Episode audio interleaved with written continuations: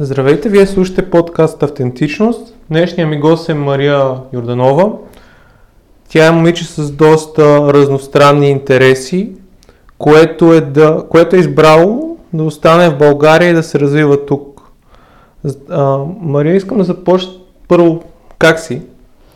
Добре съм. А, въпреки, че нали, напоследък се навсякъде хората са болни и така нататък, включително и аз успях да се разболея, което не ми се беше случило от много години. Добре съм. А, всичко е наред. Надявам се и за напред да бъде така и всички покрай мен също да са окей. Okay. Супер. Искам да започнем да си говорим с нещо, което ми стана много интересно, когато се подготвях за разговора. Е, ти си участвал в един конкурс на, мисля, че PWC за да. 25-те причини да остана в България, който представлява да напишеш се. Как ти избра да останеш да се развиваш тук? А, така. Чуда се кой въпрос да подхвана първо за самия конкурс или за оставането ми в България. Както решиш. Ами, ще започна с а, това защо реших да остана тук да се развивам. Това ми е една много любима тема която все още не как да кажа, не съм ми сложила края, тъй като винаги има, човек трябва да бъде се на ум. Но за момента мой избор остава България, защото още когато бях в гимназията бях поставена пред дилемата дали да остана тук или да отида да уча в чужбина, тъй като аз съм завършила първа английска гимназия. И Съответно, нормалното нещо, нещо, което се очаква от всички от нас, едва ли не, е да заминем в Англия да учим. Да. И някъде около 10-11 клас м- осъзнах, че това, това не е моят път. Това просто не е моят път, защото а, тук има прекалено много неща, за които ме е грижа. И въпреки, че моите родители откакто съм ходила право под масата, се е случвало да ми казват, а, когато пораснете, защото аз имам сестра, а, когато пораснете, махайте се от тази държава. Обаче аз на инат реших, че няма да го направя. А тя по-голяма ли от тебе сестра? По-малка една Аха. година. Тя живее в Лондон. Mm-hmm. Тя прецени да, а, че ще търси своето щастие другаде, за което изключително много я уважавам, защото тя е човек, който знае какво иска. И да, да в, този, в този период започнах да се интересувам повече от българска литература, от история. В училище, когато се наложи там да почнем да учим нашите класически автори, много, много се впечатлих от техния дух. Кой ти направи най-така впечатление? Защото и аз, и аз като се замисли, съм минал, може би точно 10-11 клас през същия процес, дали да замине, дали да остана. Един от хората, които много ми повлия, беше Талев. При теб има ли такава? Смисъл някой, който би оттичил? Да. Моите са малко по... А, не, не мога да кажа клиширани, по-скоро по-популярни, да. по-популярния избор съм направила. А, Христо Ботев и Пейо Яворов. Различни автори са, mm-hmm. но Христо Ботев страшно много ме грабна с а, този дух, който се усеща във всеки един ред от написаното му. Не само в поезията му, а, във всичко останало, което е писал. Просто той предава това, което го е мотивирало да продължава напред. Това е един млад човек, който има какво да губи, който а, въпреки това е избрал път на саможертва и е видял смисъл в това, което прави. Разбира се, има различни теории за неговия живот, какъв бил, бил пияница, пък бил не знам си какъв. За мен това не е важно. Важно е какво е успял да предаде на поколенията. И за мен той беше човека, който много възпомени тази любов към това, което имаме тук и саможертвите, които са правени в миналото, за да може ние днес да живеем в една сравнително свободна държава, да, да. Та, така. Яворов по други причини а, ми е много любим. Те са свързани с а, разни такива душевни емоции и прочее. Разбира се, като на всяко младо момиче, Яворов а, ми хвана на мен Да, все пак е поезия. Интереса, да. Аз си мислих преди, между другото, че поезията е нещо изключително и само за някакви много претенциозни хора. И преди да започна да чета българските поети, си мислех, че това е някаква пълна лигавщина, но в момента много обичам. Супер. Супер. И да, и да се върнем на, нали, те са, те са, може би се запазили искрата да, това желание да останеш тук. Да. Как, как после продължи този процес? Този процес а, продължи така отново в 11 клас. Те бяха няколко неща, като започна да се раздвижва малко живота ми, да започвам да се интересувам от повече работи. В 11 клас а, започнах да ходя на дебати и на ни на такива образователни симулации на работата на различни институции. Една моя приятелка, която винаги е била много активна така в а, такъв тип дейности, интересуваше се от политика от рано, от 10 клас, например. А, ходеше тя по дебати. Тя просто ме замъкна с нея един път на една такава симулация на работата на ОНЕ. И когато отидеш на такова място, ти се събираш с а, млади хора, които са нещо, което ти се казва през целия ти живот, че не съществува в България. Те са будни, те се интересуват, те а, имат а, мнение по въпросите и изобщо почти завършени личности. Будни, млади хора. И в един момент, като започнах да се, да се озвавам все по-често сред такива хора и си казах, тук има бъдеще. Тъй като преди това до голяма степен съм срещала много често съм срещала с посредственост. Самата аз съм имала период в живота си, в който съм била доста посредствен човек, поне така. Ам, Ми, поне да. така си мисля. Просто не съм вършила нещо особено смислено. И, и когато видиш, че не е така, как ти го казват. България не е пълна само с а, едва ли не някакви необразовани хора, които а, гласуват за пари и се интересуват от кебабчета. М- когато това беше едно на ръка. М, Другото беше а, протестите 2013 година. Аз съм споменала това и в есето, а, въпросното, което съм писала. Тогава за първ път също видях а, тази гражданска активност. Да, няма тук да коментирам как се развили протестите и какво е станало по-нататък. А, ще навляза само до там, толкова на мен, на мен как ми е повлияло. И тогава си спомням, е така от нищото, баща ми звъни. Баща ми много рядко ми се обажда по телефона, обикновено е майка Бащите не звънят, да. И баща ми звъни един хубав летен ден и казва, Мими, махи се от тази държава. И аз след така, нали, това не е някаква новост, но интересно ми откъде е дошло. И той ми казва, че са избрали Певски за шеф на данс. На мен към този момент а, името Певски нищо не ми говори. А, знам какво е данс и до там. И си викам, тя пък ти какво стана? Изведнъж същата вечер се изсипва това хи, многохилядно множество. Много бързо разбрах кой е Певски и това, това. И си казах, окей, много интересно. И отидох на два-три протеста с въпросната ми приятелка, която ме вкара в а, тези дебатьорски начинания. И си спомням, единия ден беше изключителна жега. Беше толкова топло, че направо се топеше асфалт. И минаваме по, по граф Игнатиев. Да. И хората са в някакво супер преповдигнато настроение. Нямаше такива псовни, такива работи, като на сегашните протести. Бойко, айде да не казвам там какви квалификации. Просто беше едно множество, което върви с а, лозунги и проче.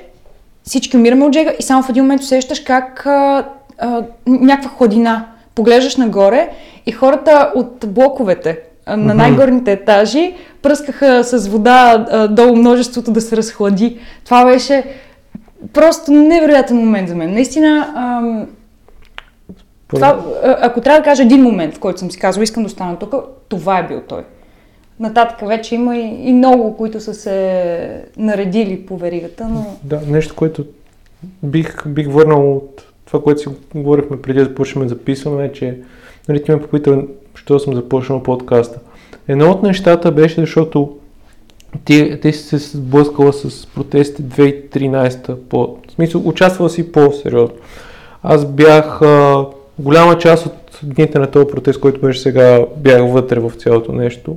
Мисля, просто ходех.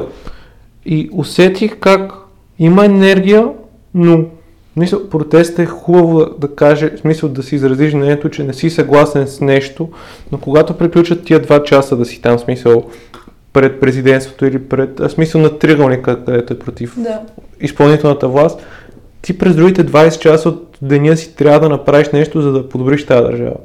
И си казах, окей, аз какво мога да направя? Смисъл, как аз мога да, да вкарам, смисъл да допринеса с тази енергия, която имам за нещо положително, защото това, това е важното. В смисъл, тия протести, първото, което ти каза много важно, е, че изграждат общност. В смисъл, хората среща се с самишленици, защото ти с тия хора обикновено не се срещаш. По медиите виждаме само някакви кофти неща. В смисъл, Факт.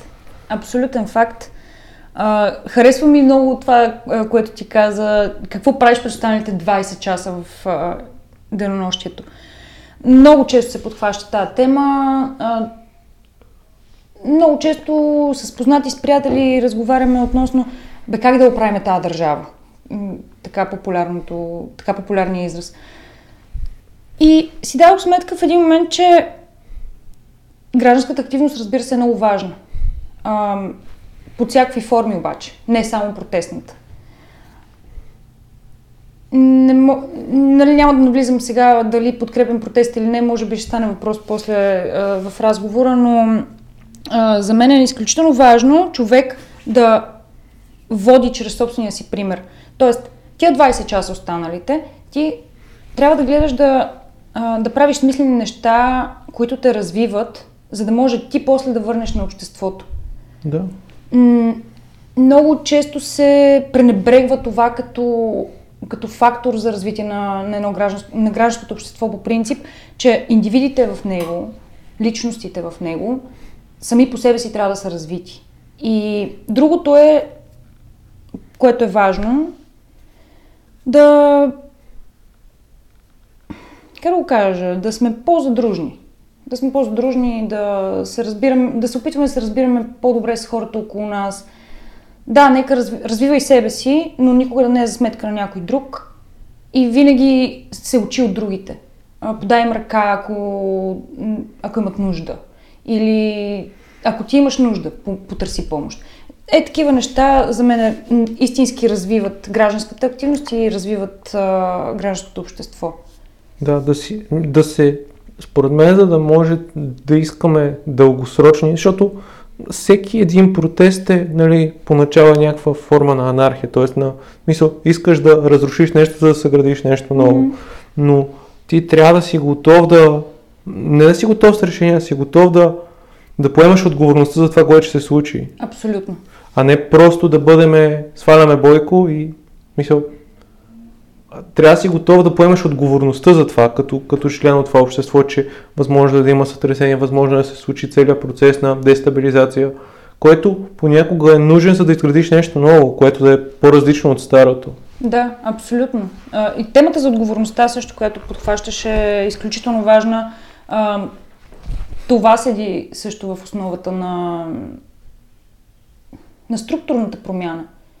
И то не е само на промяна, ами по-скоро на, на устойчивото добруване. Устойчиво обществото. звучи готино, да. Странен израз, а, просто действително, действително това е така. А, Трябва всеки от нас да е наясно, че носи отговорност за всяко едно действие, което прави. И лошото е, че много рядко се говори на тази тема, на тема отговорност. Ти като личност, като индивид, част от общество, със своите действия как влияеш на другите. Аз казах нали, преди малко. Развивай се, прави пари, но не за сметка на някой друг. Да. да. Развивай покрай себе си. Имай предвид, че най-малкото, като се качиш зад волана, ти носиш отговорност за абсолютно всеки един човек по пътя, например. Носиш отговорност за себе си, носиш отговорност за другите шофьори, за пешеходците, за дори нещо толкова елементарно и всекидневно като шофирането, носи за себе си отговорност. И това вече като го приложиш за по-сериозни неща, целият ни живот е ниски отговорности и трябва да ги приемем, а не да се оплакваме, че имаме отговорности, които ни тежат. Да, да. И да приемем, че сме стигнали до това положение, защото сме правили кофти избори до сега. И ако искаме да живеем в по-добри условия, трябва да променим нещо. Но и, и това и да е вътре в нас и отвън от нас. Мисъл. Абсолютно. Цялостна промяна. Да. А, напълно съм съгласна и радвам се, че и ти си още един човек, който мисли по този начин. Тъй като, както казах, това е тема, която рядко се споменава. Много хора нямат нужда да говорят за това. Те просто по подразбиране си носят тази отговорност. Това е как, така трябва да бъде. Но според мен има нужда да се... Да, според мен нашето поколение трябва да, смисъл да, не трябва, но е добре да полагаме някакви такива като смисъл морални основи, ако искаме да стигнем някъде. Защото ние за да имаме общество, първото нещо е да, да имаме обща цел в нещо. В смисъл, ако искаш да с дадени хора да градиш нещо, вие трябва да, да искате едно нещо, не всеки да иска някакви да. фрагментарни неща в пространството. Да, и сега пак се сетих за протестите и за мен това е един от проблемите на, на това, което се случва, че да, всички са на площада. Това само по себе си е говори много. Защото хора от всякакви, с всякакви разбирания, с всякакви а, така, бекграунд, съжалявам за чуждицата. Да, няма Всички са на площада. Обаче, това от една страна е хубаво, от друга страна, нещо ми се струва, че не могат да проговорят на един език хората. И аз също самата се чувствам принадлежна към част от протеста, да кажем. Да. Не към целият протест. И много, много особена ситуация, в която хем всички искаме по-добро, обаче не, не, не можем да седнем дори и помежду си да изговорим как точно искаме това да се случи. И въпреки, че въпроса, добре, като падне Бойко, вие какво искате? И, и като се отговори, ние искаме просто да падне Бойко. Този отговор е много показателен за мен лично, за това, че няма много ясна визия как да се върви напред в дългосрочен план. От тук, таме, тук таме се нали, открои някой лидер, някой, който нещо да, да покаже като визия и в един момент нещо заглъхва. И, и така. Според мен, аз, аз си мислех на цялото това нещо и според мен най-плашещия момент в цялата ситуация е, че адекватни хора не искат да се занимават с политиката у нас, защото е прекалено черно нещо. Ох, това също ми е много любима тема. Тъй като аз съм завършила политическа специалност, европейстика. И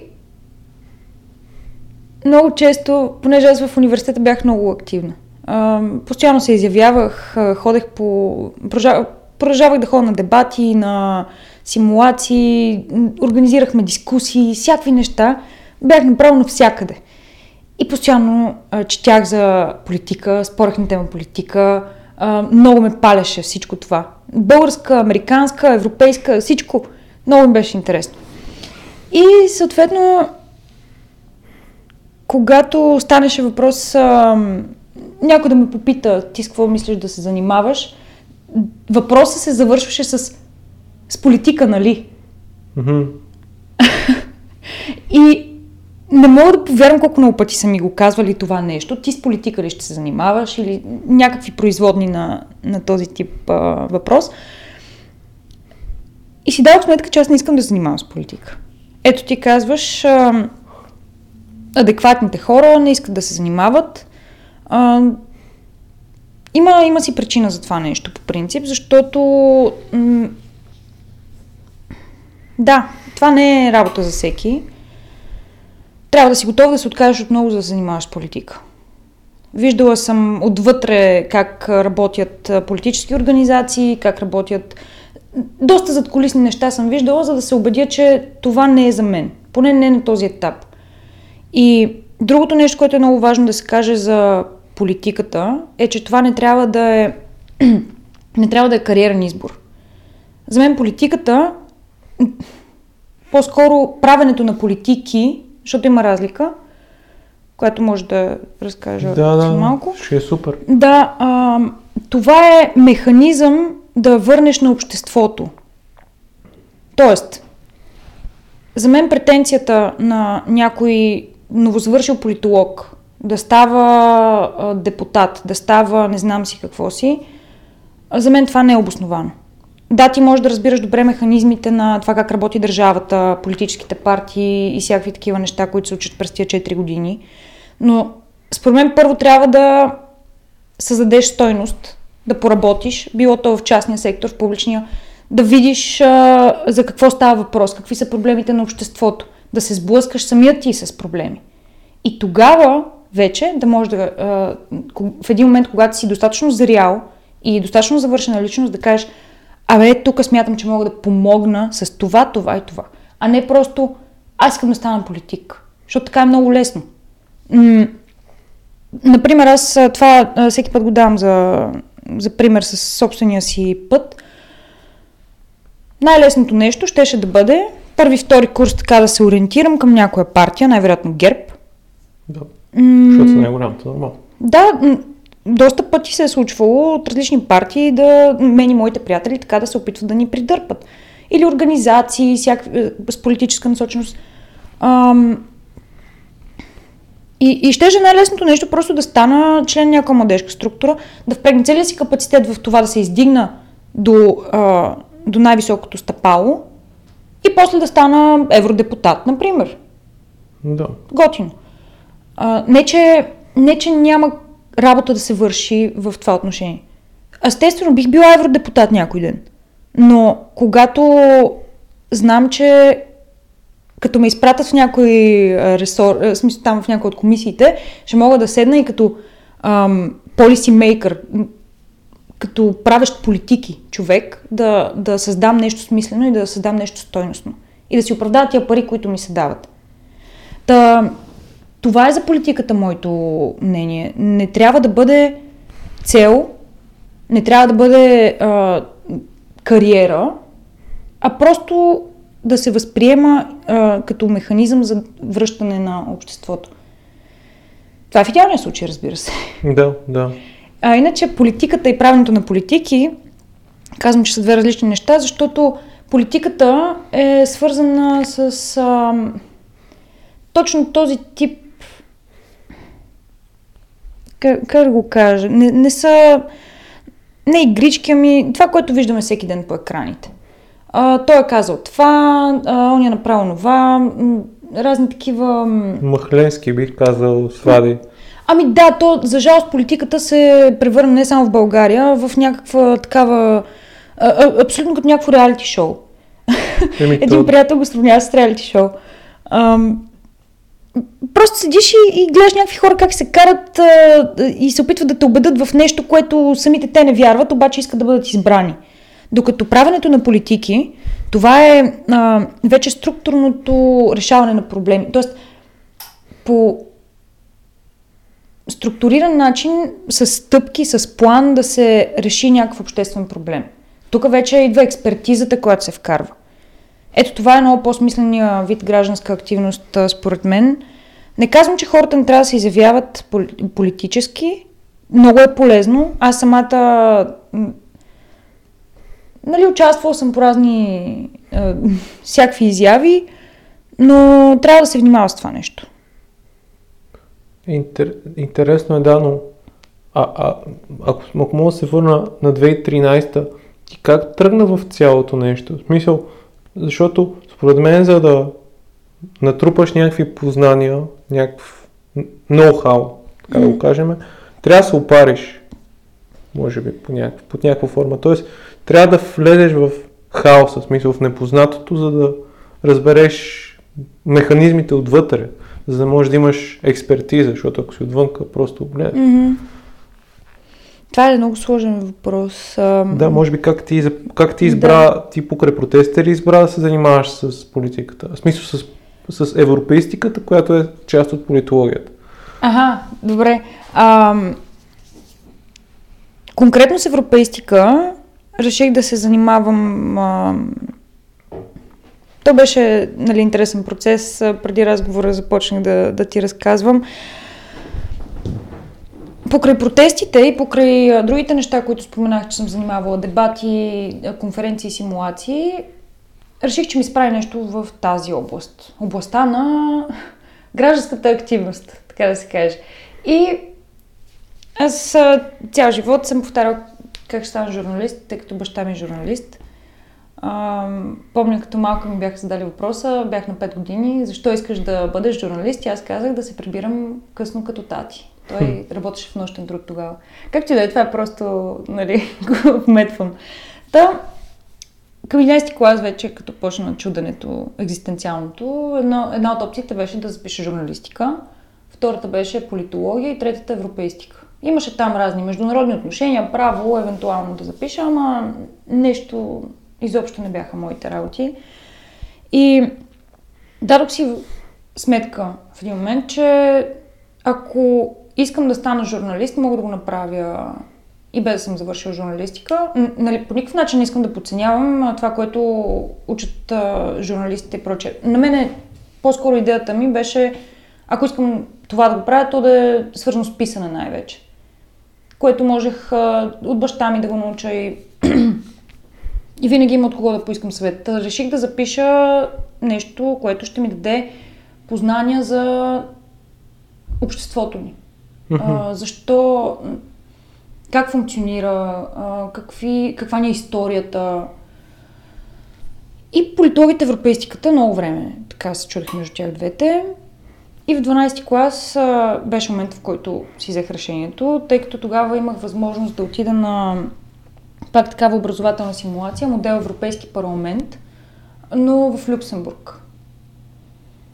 И това от училище, ние събрах там делегация петима души и си спомням, че това беше момента, в който страхотно се впечатлих от, от Европейския съюз като идея и изобщо от Европа като, като дух.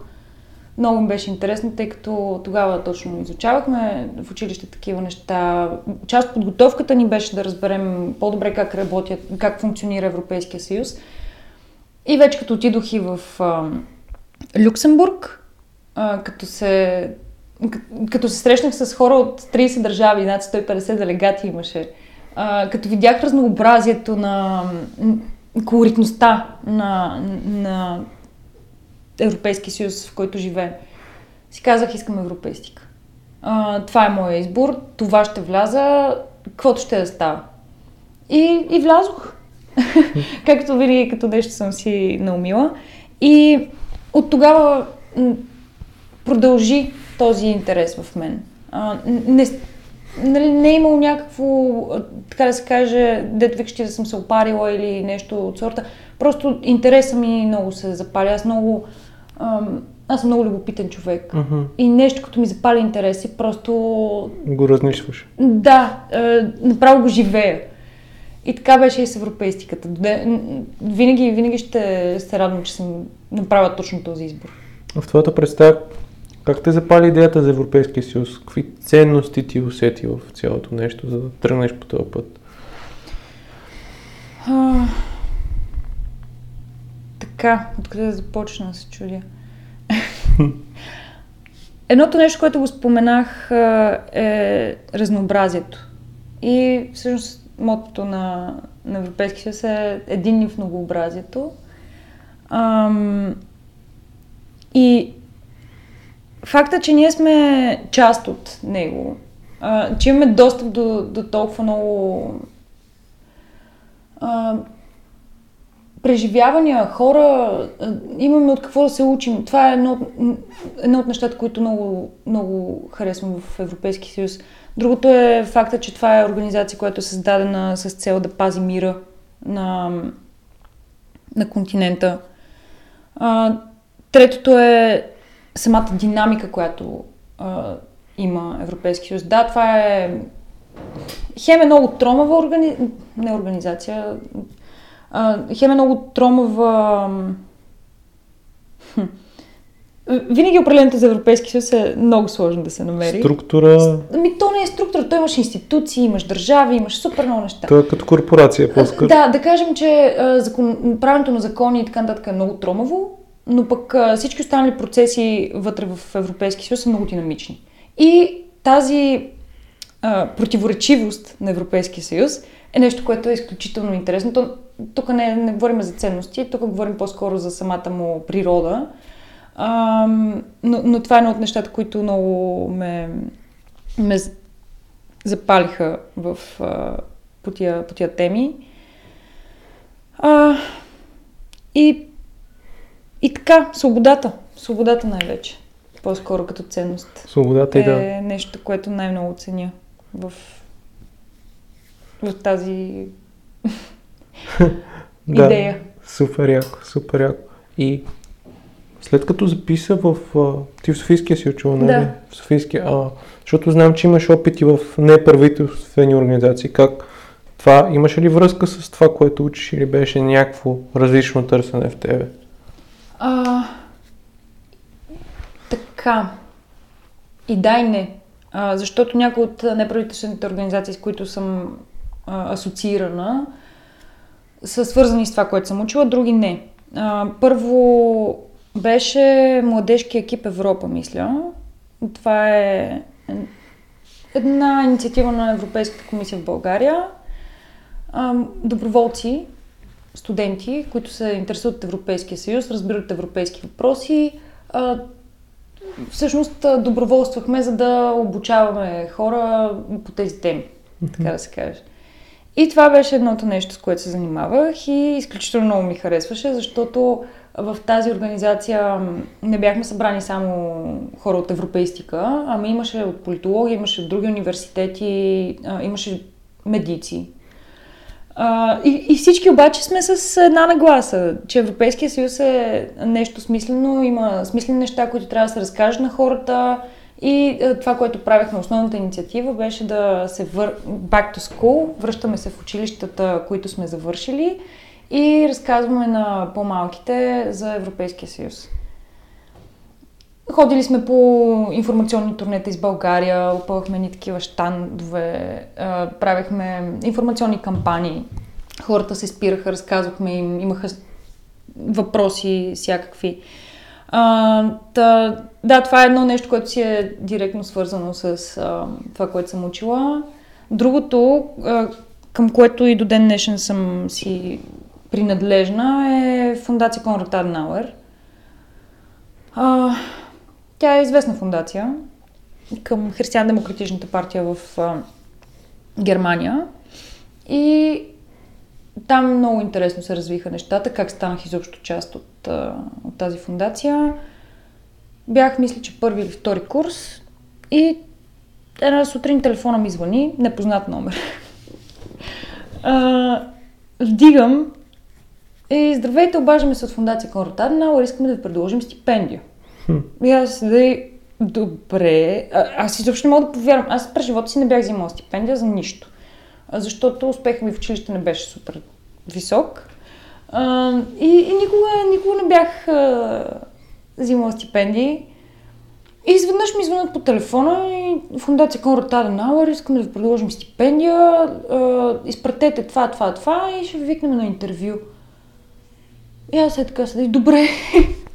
Okay. изобщо, изобщо не знам откъде се е взело това нещо, откъде са ми взели телефона, откъде знаят за мене. И отидох на интервю, писах мотивационни писма и станах стипендиант. Впоследствие разбирам, че а, един мой колега от по-горен курс ме е препоръчал през а, там а, разни преподаватели. Та, така са успели да стигнат до мен. Всъщност фундацията, идеята е да подпомага така будни студенти, които се занимават, имат добър успех, но също време се занимават с странични а, дейности извънкласни и се интересуват от обществения живот, да ги подпомага да правят това, което правят. Аз тогава си спомням, работех в Телас и всъщност ако не беше тази стипендия, вероятно ще щях да работя в Телас. Тогава тази възможност а, ми позволи да си напусна работата и да продължа да се развивам в други насоки. Та, освен, че освен стипендията, а, аз тогава на, моето, на интервюто ми попитах директора на фундацията, който ме интервюираше, казах, добре, освен парите, какво ще взема? И най-хубавото нещо е, че се създава едно общество на хора, които а, нали са... Те малко ни базикат, че сме като секта. обаче, ам... обаче, наистина си е като тип клуб, който е а, от хора с различен бекграунд отново, но които се интересуват от едно и също нещо. Споделяме ценностите на фундацията, което е най- най-основното при подбора. Т.е. това са християн-демократичните ценности. И, и в това мини общество ти можеш да... Ти си много свободен да споделяш идеите си, да споделяш нещата точно както ги мислиш, точно както са според теб без да има страх от това, че някой ще те по някакъв начин ще спори с тебе, не, нещо ще ти противоречи. По-скоро си сред самишленици. Като абсолютно, абсолютно. Самишленици, да. Точно така. Естествено има много пъти, в които сме на различни мнения, но а, това е наистина много, много специфична структура и била съм заместник председател на клуба ни, имаме клуб на стипендианта и там имах възможност да организирам събития, да, да говоря с а, различни хора в политиката, примерно и така. Много, Толкова, много интересни голям клуба в България? А, той се, клуба се състои от текущи и бивши стипендианти. Аз вече съм бивш стипендиант. А, мисля, че сме към 80 души. Охо. Да. Стабилна, стабилна Ние много си държим на това да продължаваме да го развиваме този клуб, защото такава стипендиантска програма има и в много други държави. В Румъния, в Косово и така да. Обиколила съм ги всичките наши съседки по този повод. А, но нашия клуб е много сериозно го развиваме и го поддържаме. А ти покрай този клуб успя да попътуваш повече или? Ами, да, ходих в с клуба конкретно съм ходила в Македония и в Косово. Mm-hmm. А, за Косово, нали, е място, където си мислиш, че едва ли не още има война там. Просто тотално не, не ти е ясно къде отиваш и от друга страна е място, на което едва ли ще отидеш на почивка. Да, и как беше там? И тогава, като казаха за тази възможност за този семинар, и аз викам отивам. Беше страхотно. Беше много хубаво. А, честно казано, а, като отидеш там и седно си в България преди 15 години, хората много, много ме впечатлиха. Косоварите са изключително топли хора. Просто са много, наистина много приветливи и а, винаги като те посрещнат, а, ще те посрещнат с софра, с това, с това. Ам, и си поддържам а, контакт с едното момиче, с което се запознахме там. Просто много са отворени и са изключително готини. И в последствие по различни мероприятия съм срещала и други косовари и винаги съм прави страхотно впечатление. Много, много ги харесвам. И да, другото в Македония бях на един семинар в Охрид. Mm-hmm. А, не бях ходила в Охрид. Много това ми, мога да кажа, едно от любимите места. Изключително красиво и много... Просто място, което се едно не е на земята. Невероятно е. Много готино. Такива това, неща. Това носи пътуването и когато понякога си предупреден към някакви места и оставаш вау. Как? Абсолютно, да. Ти си казваш, бе, какво ще хода там, там е еди какво си е, що си. Ми докато не отидеш няма как да разбереш. Така, малко по-глобален въпрос според те, какво ти е донесло това членуване в неправителствени организации, защото и аз имам известен опит от към половин година в нещо подобно и интересното е как, мисля, всичко си го правиш сам и е някакво такова, де, което е, виждаш как нещо се създава, малко е да. като стартъп, то си е стартъп, просто по, нали, по друга форма. Какво ти носи? Мисля, като се замислиш? Да, А, ето тук вече идва другата част от неправителствените организации, Да. в които съм била. А, едната беше, бях джуниор консултант в а, 180 Degrees Consulting. Това е пак студентска организация, а, в която студенти доброволно си предоставят консултантските услуги на НПО-та. Мгм. И ти като консултант работиш по някакъв проект в екип. И да кажем, ние работихме с заедно в час и заедно в час идват при нас ни казват, имаме еди какъв си проблем. И наша задача е да му намерим решение. И нашия екип си има ментор и ментор започва да те учи какви са механизмите и стъпките, по които ти трябва да минеш, за да, да откриеш проблема и евентуално да му намериш решението. И беше супер интересно а, това нещо. Много, много ме изкефи. И другата неправителствена организация, която в момента ми е в главата, всъщност аз работех за нея. И това, което ти каза, че като стартъп, че е като нещо ново, което да развиваш, това беше точно случая. То си е хаос. смисъл. Абсолютно ти отиваш и, и просто трябва да започнеш да правиш неща. Да. И не знаеш какво да правиш днес. Смисъл, просто се случва нещо. Да, нещо се случва. И в тази а, неправителствена организация попаднах покрай 180 Degrees Consulting. Едното момиче, което е основател, една от основателките на 180, а, която впоследствие ми стана шефка и много добра приятелка, си търсеше асистент за Българска финтех асоциация.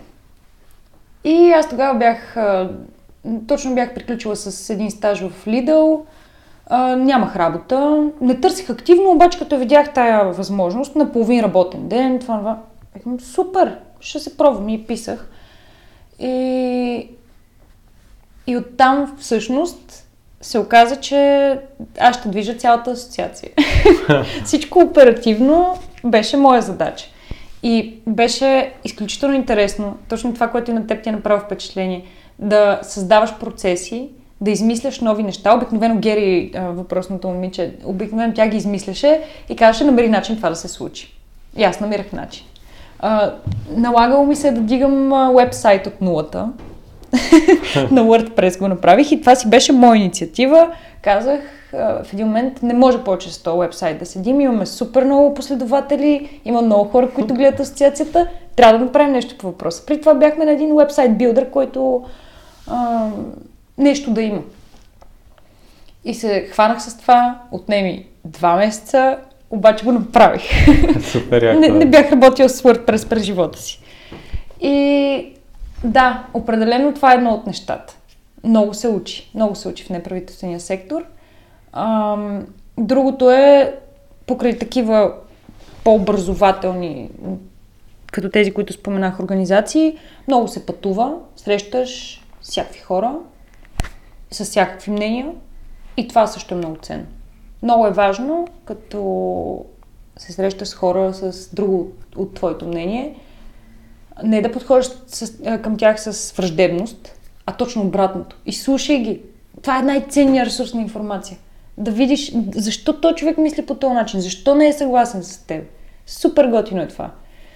А, така че, да, може да се каже, това са двете основни неща, може би.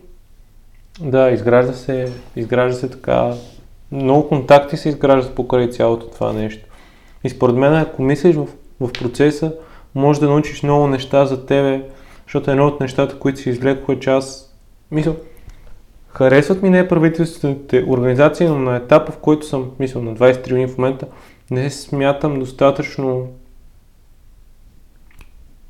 компетентен да го правя това и разбрах нещо за себе си, че аз се чувствам много по-добре в някаква така по-интровертна среда, примерно просто да си говорим. Мгм. Когато съм в по-голяма група, не се усещам толкова сигурен и това беше един от, мисля, един от уроците за мен, окей, аз как, мисля, да, аз мога да развия нещо, но как е най-оптимално за мене? Да. Ти стигнал ли си някакви такива заключения за себе си? Смисъл, как, как се чувстваш най-добре, в каква среда? А, ами една приятелка ме описва като екстровертен интроверт. Тоест, аз съм абсолютно... не мога да кажа по средата, по-скоро съм в някакви крайности. А, много обичам да, да съм сама, нали, да, имам времето за себе си и да си чета нещата, които ме интересуват, да, да се задълбавам, да, да слушам музика и да си мисля някакви работи, да си философствам. От друга страна, а, съм разбрала, че аз мисля докато говоря. Мисля най-добре докато говоря. Например, ти като ми задаваш въпроси, ага. ти ме провокираш да си активирам а, на, така на по, до по-голяма степен мозъка, да, да мисли. Mm-hmm. Защото човек не винаги може да си зададе сам правилните въпроси. Човек не може да си е самодостатъчен по никакъв начин и в това отношение включително.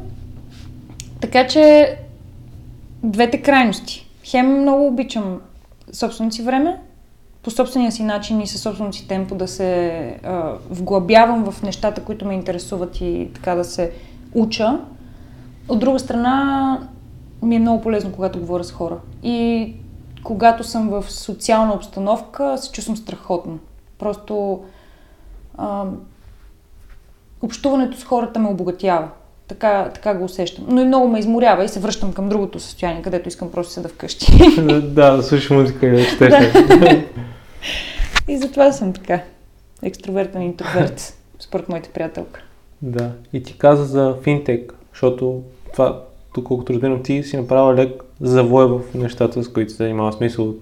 О, да, да. От европейстиката, политологията, НПО-тата, отиваш по-скоро в IT сектора. Как, как го реши това? О, това е така. Значи, моят професионален път е също интересен. А, отговор е свързан с него, защото а, човек а, на всеки етап от живота си си мисли, намерих го нещото, това е. Обаче много често не е това. много набързо ще се опитам така да мина през таймлайна, през линията на това, което се е случило през годините. Първата ми работа беше в Телас. Бях customer support и това си беше абсолютно най-готината първа работа. За първ път се срещаш с общуване с клиенти, с а, работна среда, с екип, с офис. Готин. М- обаче корпорация. И си има... Тогава виждах повече предимства в това, а, защото имаш а, сигурност, имаш ваучери, имаш мултиспорт карта, всякакви работи. Получаваш си парите си сигурно, заплата, да. да.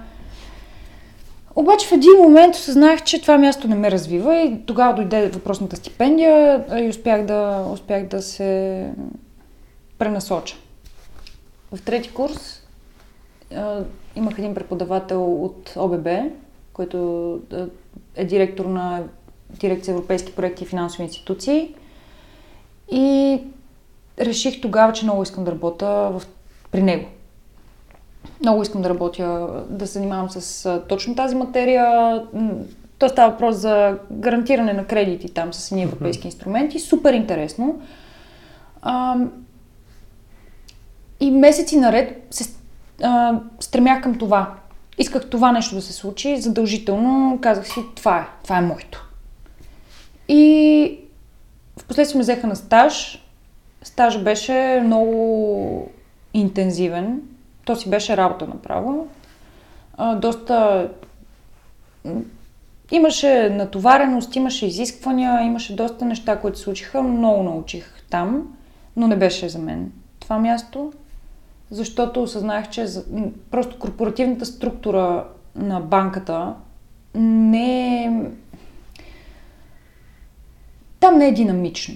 Там не се случват много нови неща. Аз това, защото аз съм минал през корпорация, не знам, усеща се като някакво редче в Excel. Смисъл. Малко, да. Точно е това.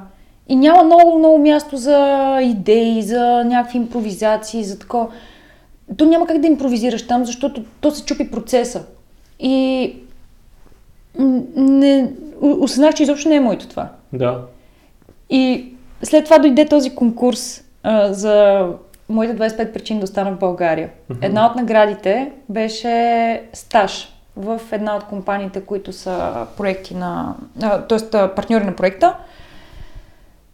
И моята компания беше Lidl. Mm-hmm. Там се озовах в Lidl за 3 месеца в централата. Нали, вече бях напуснала банката. И беше страхотно.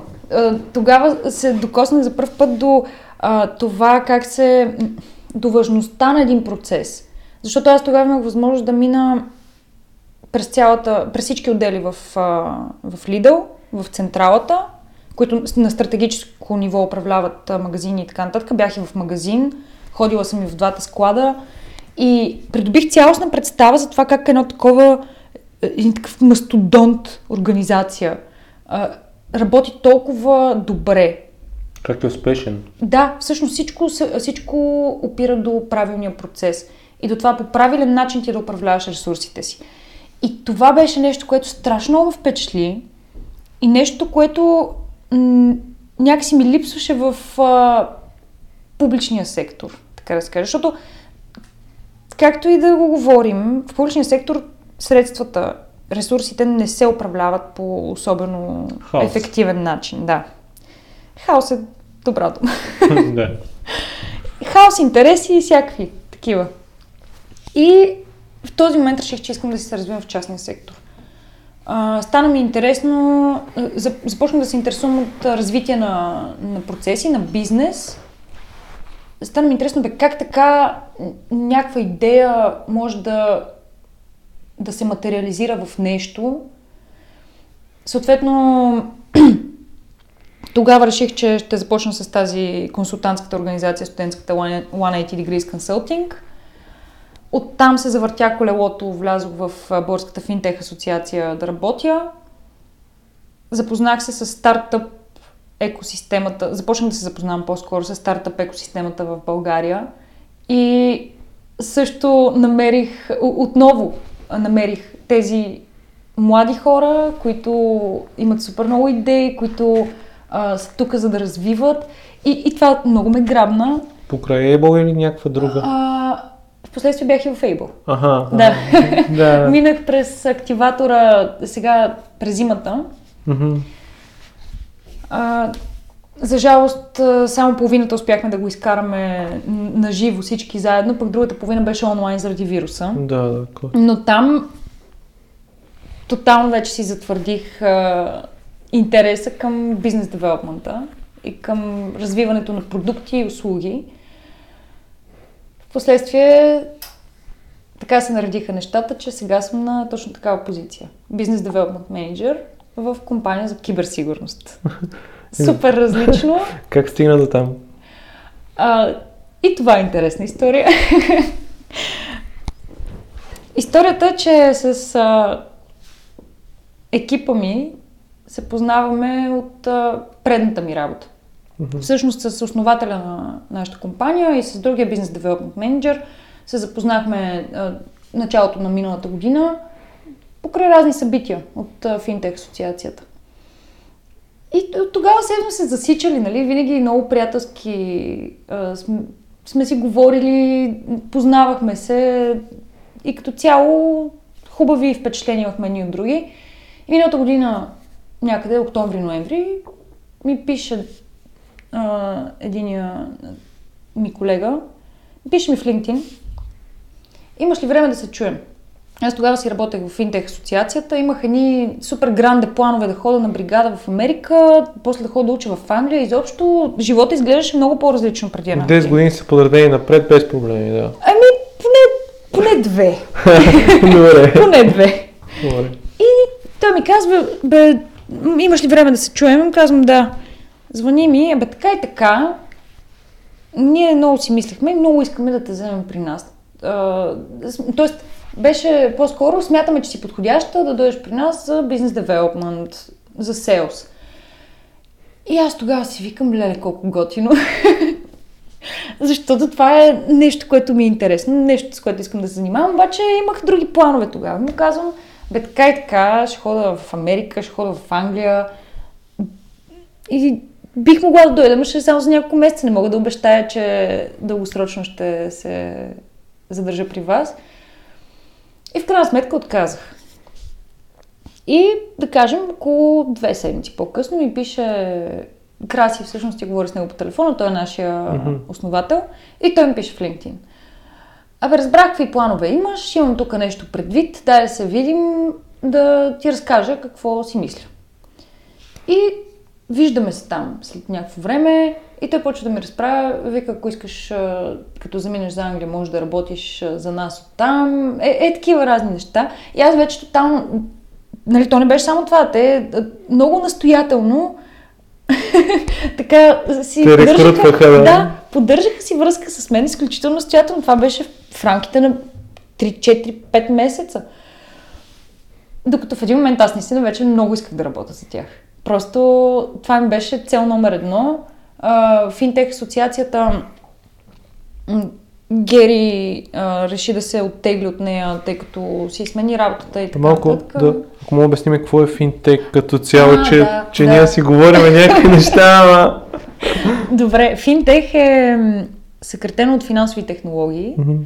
и всъщност това е използването на така наречените високи технологии, като под това може да разбираме дори един смартфон. Ам, използването на технологиите в финансовите процеси, така че те да бъдат улеснени за крайния потребител. По-ефтини, по-бързи. Оптимизация. Като... Да. Пример, който винаги даваме е възможността да си плащаш с смартфона на посттерминал. Това е финтех.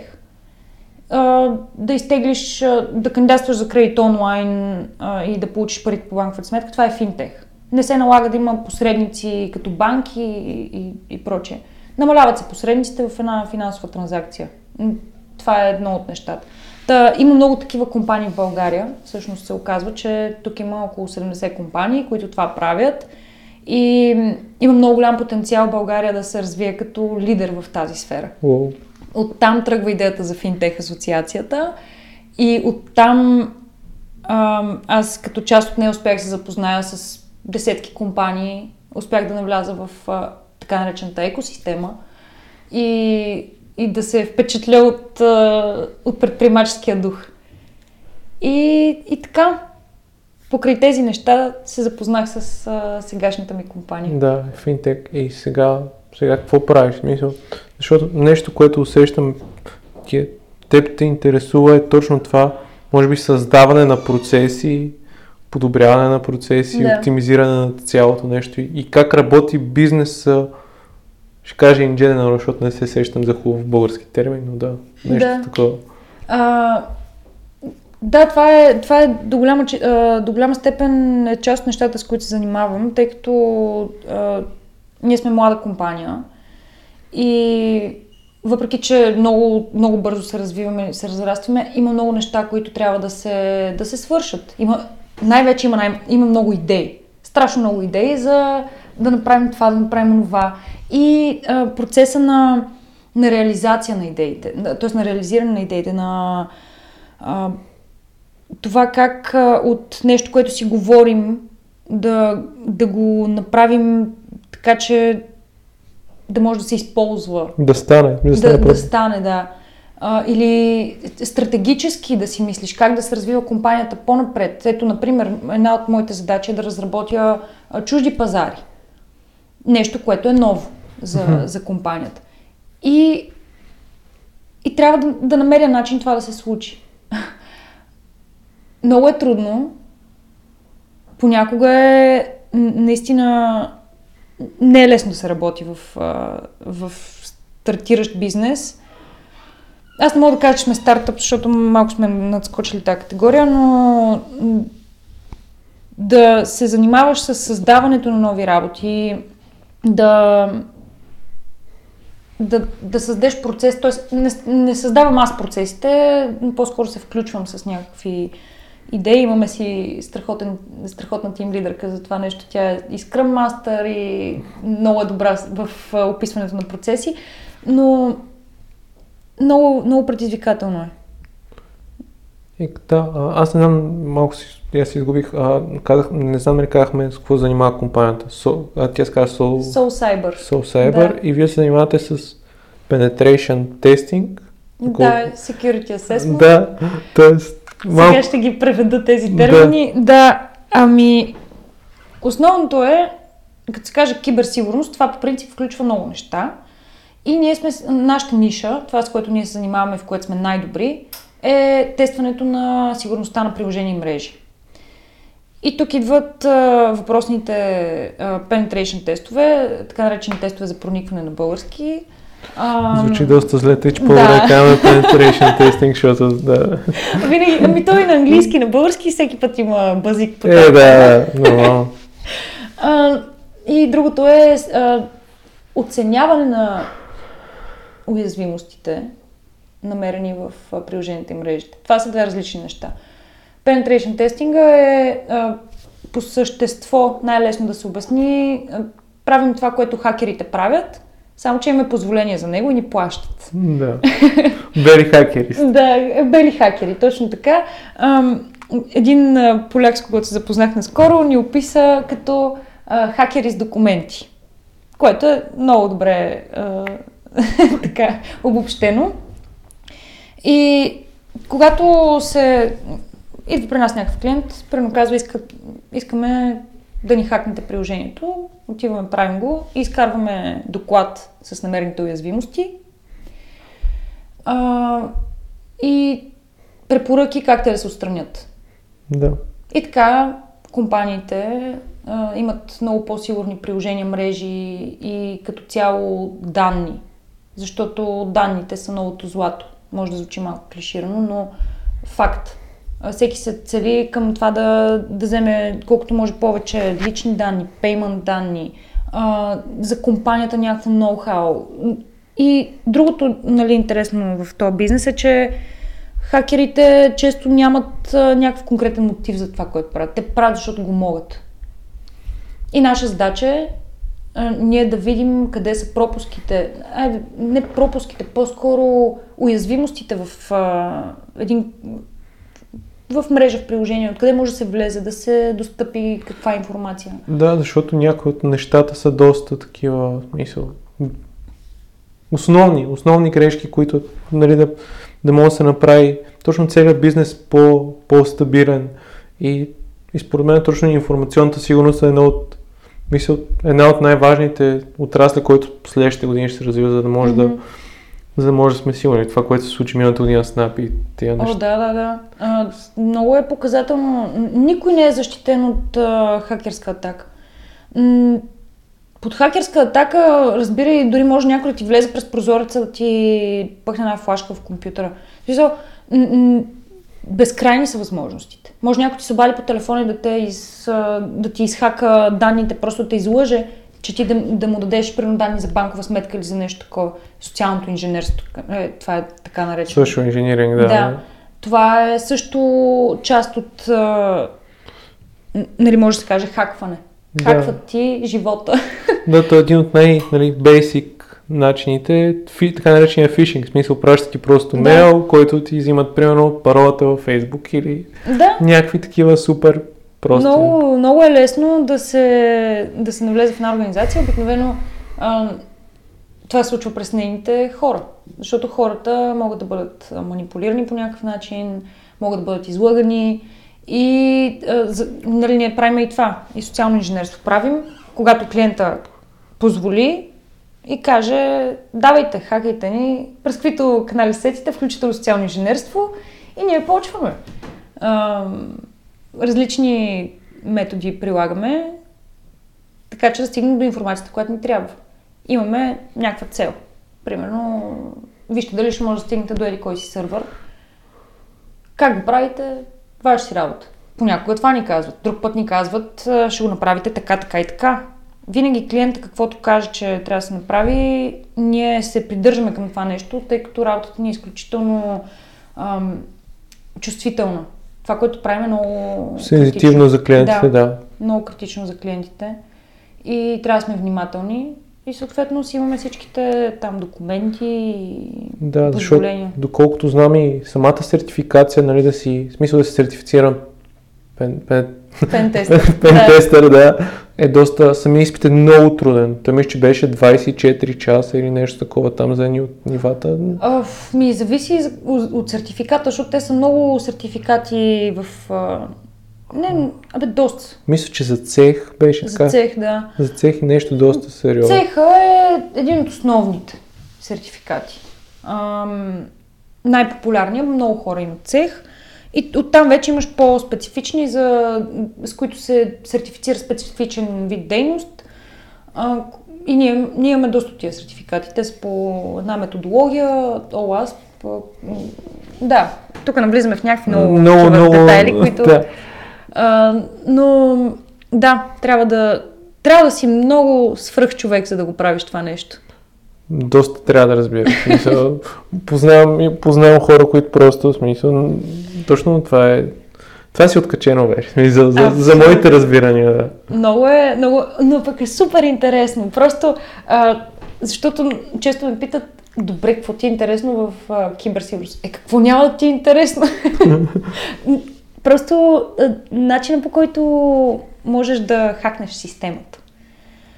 А, започва да създава едно, един специфичен тип мислене от теб. Дори аз, където не съм технически човек, а, вече започвам да мисля по малко по-хакерски начин, заради а, хората, с които общувам постоянно. Винаги има начин. Това е, това е интересното при хакването, при ам, в този тип дейност, че винаги може да се случи. Просто трябва да намериш начин. Трябва да намериш да. заобиколния път. Да, като цяло това в IT сектора може би го има, че мисъл, винаги, винаги ще намериш начин да, да, да, направиш нещо, смисъл, да. да. Нещо, което как Мисля, как намираш средата в IT сектора? И, нали, вашето не е точно стартъп, но нещо, създаването на продукт там и създаването на продукт, който е в по-социалния сектор. Какво смяташ, че едното ти дава, какво смяташ, че другото ти дава в момента? Хм, интересно. А, често много ми е трудно да кажа изцяло, изцяло за социалния сектор да, да. обществени или НПО-тата, защото те са много различни видове. Да, някои неща се препокриват, но да. Да, различното е, например, когато бях, ще сравня предната ми работа с сегашната ми работа. Да.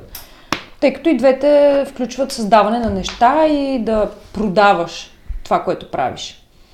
В Финтех асоциацията някак си по-лесно се случваха нещата, тъй като имаш един общ интерес, който асоциацията, нейният смисъл е да го защитава и да го промотира и така да. Съответно имаш нещо като общност, която винаги лесно, можеш лесно да се обърнеш към нея, да ти помогне, да даде мнение или да, като цяло, като цяло по-лесно се формират идеи и позиции и прочее. От друга страна, в Финтех асоциацията всички искат да членуват. Защото има инициативи, а, които подпомагат компаниите, пишат се становища до институции, защитава се техния интерес.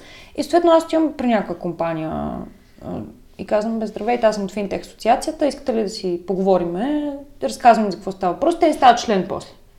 Сравнително бързо. Докато в частния сектор м- а, в стартъп сферата е по-различно. Като трябва да продаваш на някого, този някой не те е чувал, не те знае, това, което му продаваш, може да не му трябва. Да. И ти влагаш страшно много усилия в това. И най-вероятно някой преди теб му го е предложил нещо да, подобно. Да, може някой конкурент или нещо такова. И ми се струва, че по-бавно се случват нещата, защото като имаш едно НПО или някакъв такъв тип организация, обикновено имаш доста хора зад нея. А пък като имаш, стартираш бизнес, сте малко хора. И вие си движите, и вие тествате, и вие се проваляте или успявате. Това е с много усилия. Но пък като, като се случат нещата, те се отплащат страшно много. Ам... И, и така, това е, това е може би разликата. Поне на мен така ми се струва, че проектите са ми случвали по-лесно в, в НПО сферата, но нали, да направим уточнението, че аз не съм била а, никога отговорна за цяла НПО организация. Айде, Финтех асоциацията, това е малко по-различен случай. Обаче, да кажем, в 180 Degrees Consulting съм била на джуниор ниво в фундация Конрад Аденауер, като бях заместник-председател, ние там си имахме бюджет и просто идеята беше да имаме, имахме идеи, които ги пускаме към бюрото, те ги одобряват или не ги одобряват. И ние просто имаме ресурс, който да работим. И това, което в момента е, ние трябва да си намираме ресурса, трябва да си го печелим, да си печелим парите, да си печелим клиентите а, и с този ресурс пък да го влагаме в новите ни идеи, в новите ни проекти, в а, развитието на компанията. Динамиката е много различна. Да, а, а като хора, в смисъл, какво успяваш като умение да видиш тия хора сега в IT сектор и какво, какво е движещата сила на хората, които са по-скоро в НПО-то? Хм, чакай само да си помисля малко. А... Защото аз това, което го виждам в хората, които, защото аз, нали, работата ми, с която си харам парите, е точно в IT сектора. И това е, че там е много ясно изразена структура в начина по който мислят хората, смисъл. Някакси е много, много е аналитично, mm. докато в този частния сектор има и доста емоция, смисъл. Правиш някакви неща, има процес, но те движи емоцията, докато за да си успешен по някаква файт сектора, трябва да, мисля, трябва да се отдръпнеш от емоцията и да видиш мисъл, окей, mm-hmm. това, това, това, това и това са факти, значи трябва да следващата, този момент така се намират и точно това и този майндсет, който е, нали, винаги има начин, защото да. ти гледаш фактите и щом някой е създал нещо, ти винаги мога да, да го, мисля, не да го разрушиш, но да го достъпиш. Да. А, ами, честно казано, в стартъп средата също има много емоция. Защото тук става въпрос за хора предприемачи, които винаги бликат идеи от тях. Mm-hmm. И съответно, като има някаква идея, м- предполагам, сигурно и тебе ти е хрумвала някоя бизнес идея някога или нещо такова и почваш много така да си я цениш и да си я, а, да си я обичаш и не смееш да чуеш нищо против нея.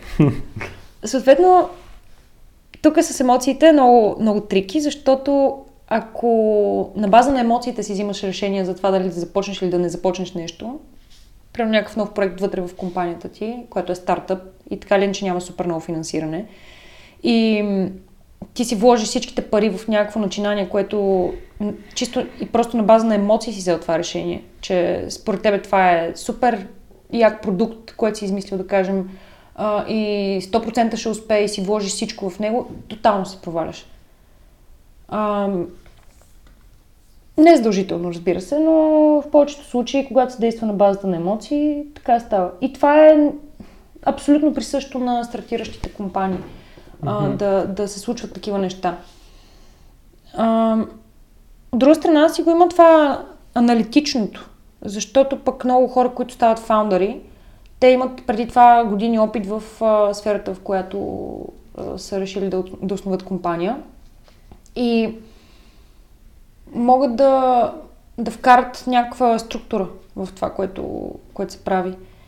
И понеже аз не съм работила в IT корпорация, да. не, нямам нали, впечатление от там, мога да кажа по-скоро за, за хората, с които съм срещала до момента. Има някакъв микс между емоция и между, и между аналитично мислене и процес и това е нещо, което го прави всъщност толкова интересно не е едното или другото. Да, да, има, има от всичко и може би това, но много ми е интересно как нали, така успяваш да, мисля, да, да влезеш някаква сфера и да, да я разнищиш, защото а, ти от колко време се занимаваш в Cyber Security? Еми, 7 месеца. Да, аз, аз мисля, аз имам колеги, които са на 5-6 години и не, не са придобили тия фундаментални умения в този смисъл. Ти идваш от тотално различно място и някакво много много усещам как влизаш в нещата в дълбочина направо. Много ти благодаря. да, да, да. Благодаря ти, защото това е, разбира се, едно притеснение, което аз си имам, че това е сложна материя и, и трудно е да я обхванеш, но като чуя нещо такова, много се радвам, защото явно а, съм навлязла в смисъла на нещата. Пък аз, че хакер няма да стана, няма да стана. да, да, да. Но това, това не ми е и работата. Да, но като, като си говорим и преди това и сега, усещам как, мисля, разбираш технически, разбираш на едно добро ниво технически как се случват процесите и цялата картина, не, защото когато ти си нали, технически човек, понякога си просто много добър специалист и не виждаш Мисля, ти знаеш твоето кръгче, но не виждаш цялата Мгм. картина. Докато ти според мен в момента имаш по-голям поглед върху цял, целият процес, което е супер яко. И според мен така много, много прогресираш. Супер, мерси. Ами, старая се. А, много, много чета и много се... Интересувам се и в разговорите ми с колегите ми, от тях най-много съм научила със сигурност. А, и другото е, че интересно ми е. Толкова ти е интересно и, и те пали. Се зарибяваш, да. А, аз затова съм се занимавала с толкова много неща. Казах нали, по-рано, че аз съм любопитен човек, любознателен човек, винаги съм била такава. А, за добро или за лошо. Защото има моменти, в които си казвам, бе, аз толкова много неща съм правила и се не мога да си избера. Обаче в момента се чувствам все едно съм си го избрала. Знам какво, вече знам какво ми е интересно. И то е точно това. Да имам цялостен поглед върху много неща, за да може да... То, то така се дава... Дава се друга перспектива на, на развитието на, на бизнеса в случая, да кажем тъй като нашите кибер, е, специалисти по киберсигурност, те се занимават с това, с което се занимават, тясно, специализират. Ам, пък а, бизнес девелопмент частта нашата трябва да даде поглед над а, стратегически как ще вървим напред, а, как се развиваме в момента, спрямо други компании, да кажем, или в сектора, как се позиционираме. Такова е динамично. Да, гледате, ако смисъл, нали сте две, като две планети, смисъл, вие се едно гледате как се случва всичко около вас, докато хората са отговорни по-скоро да, да се случат процесите. В смисъл, техническите Да. специалисти сме отговорни да, да се случат процесите в самата компания, да, да може да предостави някакъв продукт, мисля, и да бъде, Да. да бъде издържан. Да, ами да, по, по-холистичен поглед, да, да се каже, имаме, не толкова в самите специфики. Въпреки, че в момента така се развиват нещата, че всеки в нашия екип започва да разбира Нали, аз малко навлизам в тех частта, пък тех хората ни започват да навлизат в бизнес девелопмент частта заради а, някои от проектите, които движим в момента. И си имаме двама продукт в момента, които по принцип са си тех лица, но ще трябва да развиват продукти. Съответно, това е свързано с работа с клиенти. И ето тук пак идва нашето взаимодействие. А, много, е, много е интересно. Просто е страхотно. Да, то няма как да си, смисъл да си 100% от нещо, мисля, да си 100% технически, или да си 100% бизнес. Трябва да, точно това, тази симбиоза между хората, за да мога да върви целият продукт. Да. И когато имаш и хубав екип а, с готини хора, които ние сме много близки, като семейство сме направо. А, и тебе ти е приятно. Аз, откакто съм в тази компания, не се чувствам се едно, съм на работа. Аз ставам рано сутрин, отивам на работа на време. нали, не, че това е някакво супер голямо постижение, просто не съм имала ден, в който да, да бързам за работа или да си кажа, оф, сега трябва да ставам тук или нещо. Не, аз отивам, защото ми е готино, защото ще видя моите приятели и ще работим заедно. И Да, ще ти е приятно през ще е приятно, да. И ще научиш много нови неща, ще се сблъскаш с много нови проблеми. Нещо ще се получи, нещо няма да се получи. Всичко е, всичко е един процес на учене. Нон-стоп. Яко. Добре, до сега си поговорихме за... Не бих казал за работата, защото ти, според мен, ти не го възприемаш така. В смисъл, ти го възприемаш на... Нали, нещо, с което си изкараш парите, но ти е супер приятно. Мисля, не, Да. не мога да нарека работа. И... А как, мисля, в, нали, в свободно си време, с какво... Как... Как отпочиваш, дали спортуваш нещо, дали обичаш да да слушаш музика, какво ти доставя някакво такова удоволствие си, точно за тази интровертна част да, Да. да, да я нахраниш. А, всичко от избрането. М,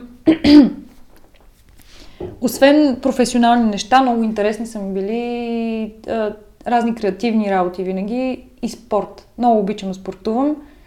Особено последните две години, откакто имам повече време, завърших си бакалавъра, почнах да работя и имам повече време за себе си. И направо ми е много, много голямо удоволствие да спортувам. А, много неща съм тренирала. Основният ми спорт е плуване. Мгм. Това ми е най-голямата любов. Обожавам да плувам. Ако можех да живея във водата, ще живея във водата. а, Но от друга страна, преди няколко месеца подхванах и катерене. Това е новото нещо, което ме пали и което страшно много ми харесва, защото а, катеренето е свързано с много воля и с много а, да, да си пречупиш мисленето. Повечето хора ги е страх от високо, включително и мен. И мен, Мене да. ужасно много ме е страх от високо. Но реших да започна с катеренето и ти просто се преодоляваш. Трябва да се преодолееш. На инат. Е така, виждаш, виждаш къде е а, последната хватка, например, си кажеш, трябва да я хвана, трябва да я хвана. А, но пък а, понякога не се получава, ако нямаш кой да ти каже, някой кой да ти каже, айде, давай, можеш. И едно такова предизвикателство, все едно си хвърляш ръкавицата сам на себе си, а, сега тук ще успея или няма да успея. От друга страна, а, като видиш стената с маршрутите и тръгваш да качваш и маршрут, на половината падаш. И си кажеш, тук няма начин да се качи това нещо. Ама начин винаги има. Просто трябва да седнеш и да го помислиш. И почваш да пробваш, да пробваш и гледаш да не правиш едно и също. Примерно в видеоигрите, като зациклиш на една мисия, да кажем, Да. и правиш едно и също, и тя не, не, Не става, прогресира. да. Затваряш компютъра, на следващия ден правиш а, пак мисията, обаче правиш нещо ново, защото мозъкът ти е излязал от тая... От това флоу, да кажем. Да, където си се вкарал в някакъв ам, коридор и го правиш по друг начин. Така и с катеренето. Правиш, правиш, правиш, не става. Оставяш го. Помисляш малко, връщаш се и пак пробваш. И е супер яко, защото просто виждаш а, прогреса. Та, спорта като цяло може да научи много неща. А, дисциплината е едно от тях, със сигурност. Значи от малко ли тренираш или... Да, от а, първи, първия спорт, който съм тренирала, в първи клас нашите ме записаха на художествена гимнастика. Тренирах 4 години. Докато в един момент не осъзнах, че това е Това е А. супер взимащо, най-вероятно. много, много е взимащо. Мене, треньорката ми тогава в трети клас ми е казвала да паз диети. А, не ме пускаше на състезания, въпреки че бях една от най-добрите, не ме пускаше на състезания, защото не можех да ходя на тренировки по време на Великденската вакансия. И, и тя просто така не ме пусна на състезание. А, въпреки, че имах правото да отида и в един момент, в четвърти клас, смятай, си казах, това не мога повече да го търпа. И седнах и си поговорих с нея и казах, не, мо- не мога да пазя диети, вие не ме пускате на състезания, въпреки всичките ми усилия, за нещ, заради неща, които не зависят от мен, всичко, което зависи от мен съм го направила. Тоест това, не, не по този начин естествено съм ми го казала, по друг начин, но това беше. И започнах да ходя на баскетбол. Супер. Тотално различно. А, Пет години тренирах баскетбол. Там пък а, се научих да да не отстъпвам на, на мъжете, на момчетата. Ага. Нещо, което много ми е помогнало по-късно в живота. Винаги съм си била малко мъжкарана. Ам, въпреки, че вече след 20-та си година почнах да си се обличам по-женствено, изобщо може да не предположиш, че съм такава, ако ме видиш за първ път. А, но това общуване с момчета, защото ние бяхме смесени отбори, много ми е помогнало по-нататък да не се притеснявам да се а, изявявам пред а, мъже, нали. За... По принцип аз смятам, че няма неравенство между мъже и жени. А, равни сме, очевидно, живеем в а, 21 век. Обаче си го има това притеснение, че просто го виждам много жени, че едва ли не да знам, мъжете са по-силния пол и така нататък. Мгм. То е даже някакво по-скоро подсъзнателно явно. И се притесняват да се изявяват и да общуват с тях. Никога не съм цепила басма на мъже. Ам, и това предполагам, че заради странните спортове. Тренирала съм хокей на лед. А, и, и така винаги, винаги нещо интересно се е случвало. И за мен спорта е много важен. Много голяма част от живота ми е. И за мен, според мен всеки трябва да спортува. Да намери нещо, което му харесва. Да прави, да. Защото ти си, ти си минал и през някакви неща, които, нали, мисля, сам се изправиш пред някакви трудности, минала си в, нали, в отбор. И то тия неща ти носят различна, различна стоеност за, за за тебе като човек и това е, това е супер. яко. Да, абсолютно. В момента следиш ли хранене или... Ами, аз по принцип обичам да се храня по-здравословно. Ам, много обичам храната. Обичам всякаква храна. М, Но основно се храня така нареченото здравословно. Не знам, разни хора ми се чудат как може да ям постоянно салати и супи. И това. Мен това ми е вкусно и това ме кара да се чувствам Ако от добре. малко си свикнал така, най-вероятно това си е някакво такова смисъл. Да. Ако вас сте се храни по този начин, Да. нормално това, това ти харесва и да ти е вкусно. А иначе никога не съм спазвала режими. Единствено последните две години започнах да постя а, покрай празниците. Започнах го с идеята да видя какъв смисъл има за мен това нещо. Аз съм си по принцип а, вярваща съм, не съм супер религиозна или нещо такова, но си има неща, в които си вярвам. А, им беше интересно от тази гледна точка дали а, освен на тялото повлиява и на духа. Тъй как като- го усети? Има, има си нещо. Всеки си намира различен смисъл в, в това, да, да решаваш тялото си от а, някакви неща, но за мен смисъл е, че ти като се, ти се, започваш да се замисляш много какво ядеш. Ам, по принцип това е нещо, което много, по много първичен начин правим. Гладен съм, отивам и си купувам един дюнер. Или а, нещо ще изхрупам там а, на крак, или не- нещо ще замезя. Ти започваш да се замисляш за нещо, което ти е толкова първично. И покрай това замислене идва и замисленето за това как а, реагираш на някакви неща, а, как мислиш за някакви неща. Има прочистване на тялото и на духа. Зависи как го възприеме човек. Ако човек го възприеме като просто една диета, то ще бъде просто една диета. Да. Ако тръгнеш с нагласта, че искаш да разбереш дали има смисъл за теб, за мен лично има. Сега пак ще постия, на 15 ноември започват постите. Да, и ако аз, аз не, не, аз не правих точно пост, а аз понеже бях на така, в смисъл покрив, защото аз съм доста заребен на тема фитнес, така по-дълго период на сваляне, понеже бях на по-низки калории, а, доста дълго време правих като фастинг, т.е. примерно между... Да, в часове определени, в които Ми да, примерно съм стигал нали, до 16 часа фастинг или нещо такова. И то точно това е, че ти в един момент разбираш как нямаш чак толкова нужда от тази храна. Смисъл, ти в, в един момент ние сме, в смисъл, просто ядеш, да, да, нали, да притъпиш някакви емоции в тебе или нещо такова. Да. И, и просто ядеш, без да се замисляш. Докато когато си го поставиш това като някакъв по-дълъг период от време, ти си кажеш, окей, смисъл, аз мога и без тази храна, смисъл. Това е, и, и точно ти си каляваш психиката по някакъв начин, предизвикваш се по по-различен начин. Мгм, Абсолютно. За мен е, беше точно предизвикателство. Исках да видя а, дали пак, понеже аз като си на ума нещо, то трябва да се случи. и дори това нещо да е свързано с някакви лишения. Например, аз, аз пуших цигари. Пет години пуших цигари. В моя бунтарски период в гимназията. И, и в един момент си казах, не, повече това не. А, нали, от тогава не мога да кажа, че не съм запалила нито една цигара, даже напротив. Но идеята е, че аз отказах това нещо да ми контролира живота. И просто си загасих последната цигара и една година не запалих, една дръпка не съм си направила.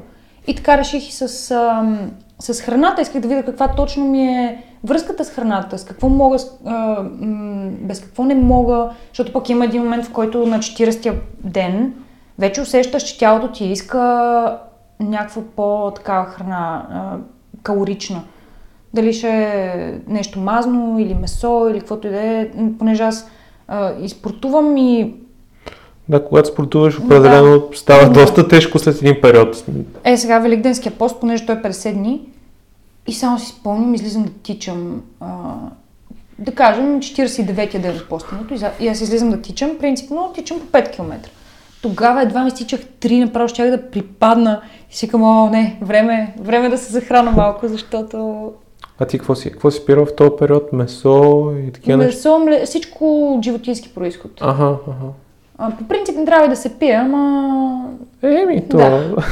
то па не може да е перфектен пост. Да, аз сега може и да го направя без пиене, защото в карантината то и без това няма, Няма излизане, да, да. седиш и да... Да. Та, такива неща се занимавам. Постенето е готино. Много добре се чувстваш а, физически и психически. Точно е предизвикване. Та, да. Мария, ако искаш да си поговорим малко, малко за книги, какво четеш последно време или ако искаш някакви, някакви заглавия, дете са били така важни за теб през годините, може би, дете, които сте вдъхновили, които сте променили, които, Мгм. които сте подействали по някакъв начин. Да. Обичам, обичам да чета. Преди много повече обичах да чета, отколкото в момента. Обаче напоследък пак си я възвръщам тази любов към четенето. А, в момента какво чета? В момента чета Игра на тронове. а, това е нещо, което не съм правила от много време, да чета фентази. А пък а, а, пък обичам. Аз имам много развинтено въображение и такива неща супер много го а, поддържат. Та, това е в момента, ако ме питаш какво чета. А иначе, като тип литература, да кажем, художествена, не мога да кажа нещо супер конкретно. Да кажа, да, например, любовни романи харесвам или... Имах един период, в който четях много криминални романи. Това беше в гимназията. Какво, какво си чела криминално? Еми, разни а, там... Ох, а, Мери Хигинс Кларк бях изчела сигурно 6-7 книги. А, на Сидни Шелдън а, също такъв тип кримки. Крим, Просто, да. да. Има готини, честно казано. Има, има. Но, но в един момент, като изчетеш 15, и, и те ти стават предвидими. Хващаш и модела. Да, фащаш а, горе-долу какво става въпрос и, и спира да ти е толкова интересно. Шерлок Холмс все пак ми е в списъка за четене. А, но сега се замислям за това, което пита книга, която ти е оставила по-сериозен по-сериозна следа. За мен беше на изток от рая. А, На Стайнбек. да, просто това е любимата книга на много хора и има причина, защото много интересни послания в нея има. За доброто и за злото, как всеки носи доброто и злото в себе си. И зависи как, как решиш да си вървиш пътя. Тъй като нали, то става въпрос за двама братя. Единия е примерен, много винаги харесван и така нататък доброто момче, а другия винаги е сочен за по... че нещо дяволско едва ли не има в него. Пък в един момент се оказва, че не са точно така нещата. Всеки носи в себе си а, различни черти, всеки има доброто и злото и зависи от ситуацията и зависи от теб как ще, как ще подходиш и какъв човек ще бъдеш. Та, това е едно от посланията, които много ми харесаха. Другото е ти можеш. Просто този мотив за от теб зависи. И просто я прочетох в много подходящ момент. Кога я чете ти? Преди около, преди около две години, когато ми беше най, един от най-тегавите периоди, поради това, че бях хванала много неща наведнъж да правя. Нали, тогава ми беше стажа в Лидъл, ходех на немски два пъти в седмицата. А, опитвах се от време на време да спортувам, имах и гадже тогава, а, дългосрочно такова. И бях консултант в а, 180.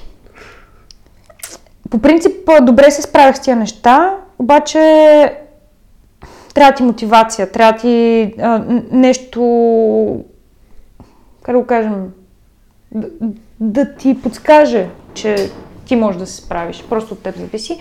И тогава беше. А, нали, на всичко отгоре имах и някакви, в семейен план някакви проблеми. Съответно, много неща се струпаха наведнъж. И една такава мотивация ми беше много добра, добре дошла в този момент. Най-правилният момент Има, беше. има много яки моменти, които наливат такива, в смисъл книги, които са точно в правилния момент за тебе.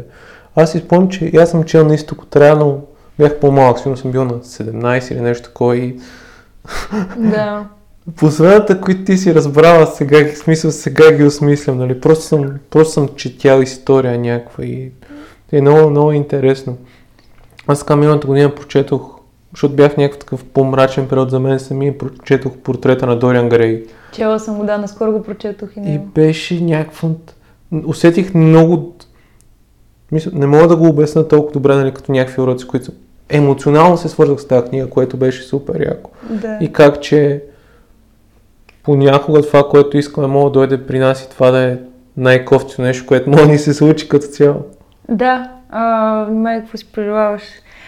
А, интересно, че спомняш Дориан Грей, защото за мен това беше... Аз а, я прочетох, мисля, че март или април месец.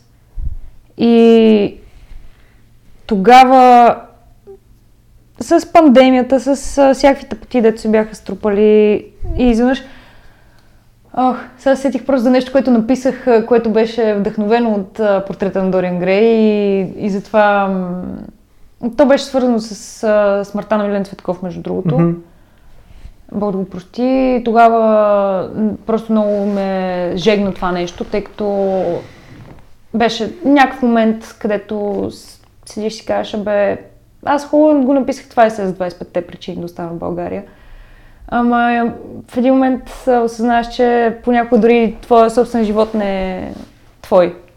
Да. Ам, и да, това да загине човек в катастрофа не е някаква новост. Става въпрос за обстоятелствата, в които това се случи. Тогава, провокирана от тази случка и от точно момента, в който бях прочела портрет на Дориан Грей, написах там едно... Като отдушни го използвах, като есе. Ти излезе за- с емоцията от тебе. Да, и го кръстих развалата, защото понякога на повърхността нещата изглеждат много добре и си създаваш някаква представа за света, която е много през розови очила, обаче в един момент си даваш а, сметка, че като махнеш м, от а, портрета покривалото и отзад стоят някакви много тегави работи. И да, книгите служат за много голямо вдъхновение в живота. Да, нещо друго, до което се сещаш така. Или... Цяло тия, тия неща са яки, нали? Това е, точно това е пример, който дава смисъл да, да търсиш някакви неща чрез тях. И то най-вероятно тия неща, мисъл тия класики остават във времето, защото са някакви, мисъл, общо валидни ценности, които всеки един от нас в много големи моменти може да се, смисъл, Да. да се синхронизираш и да, да кажеш, а, усещам това, смисъл, това е супер яко. Абсолютно. А, Сещам се и за една от а, една друга книга, която пак е класика. А, Цар Плъх. О, това е... Готиното на такива книги е, че те те приземяват супер много. Ако, ако ги четеш така, че да търсиш паралел с... А, да си задаваш този въпрос, дето ни питат постоянно в училище, какво иска да каже автора. И като почнеш да се замисляш за това, например, Цар Плъх, много интересна история, а, обаче в един момент си даваш сметка, че това е история за това как ти може винаги да си на върха, обаче си на върха в собствената си, собственото си кралство. А, винаги може да се окажеш в, ня...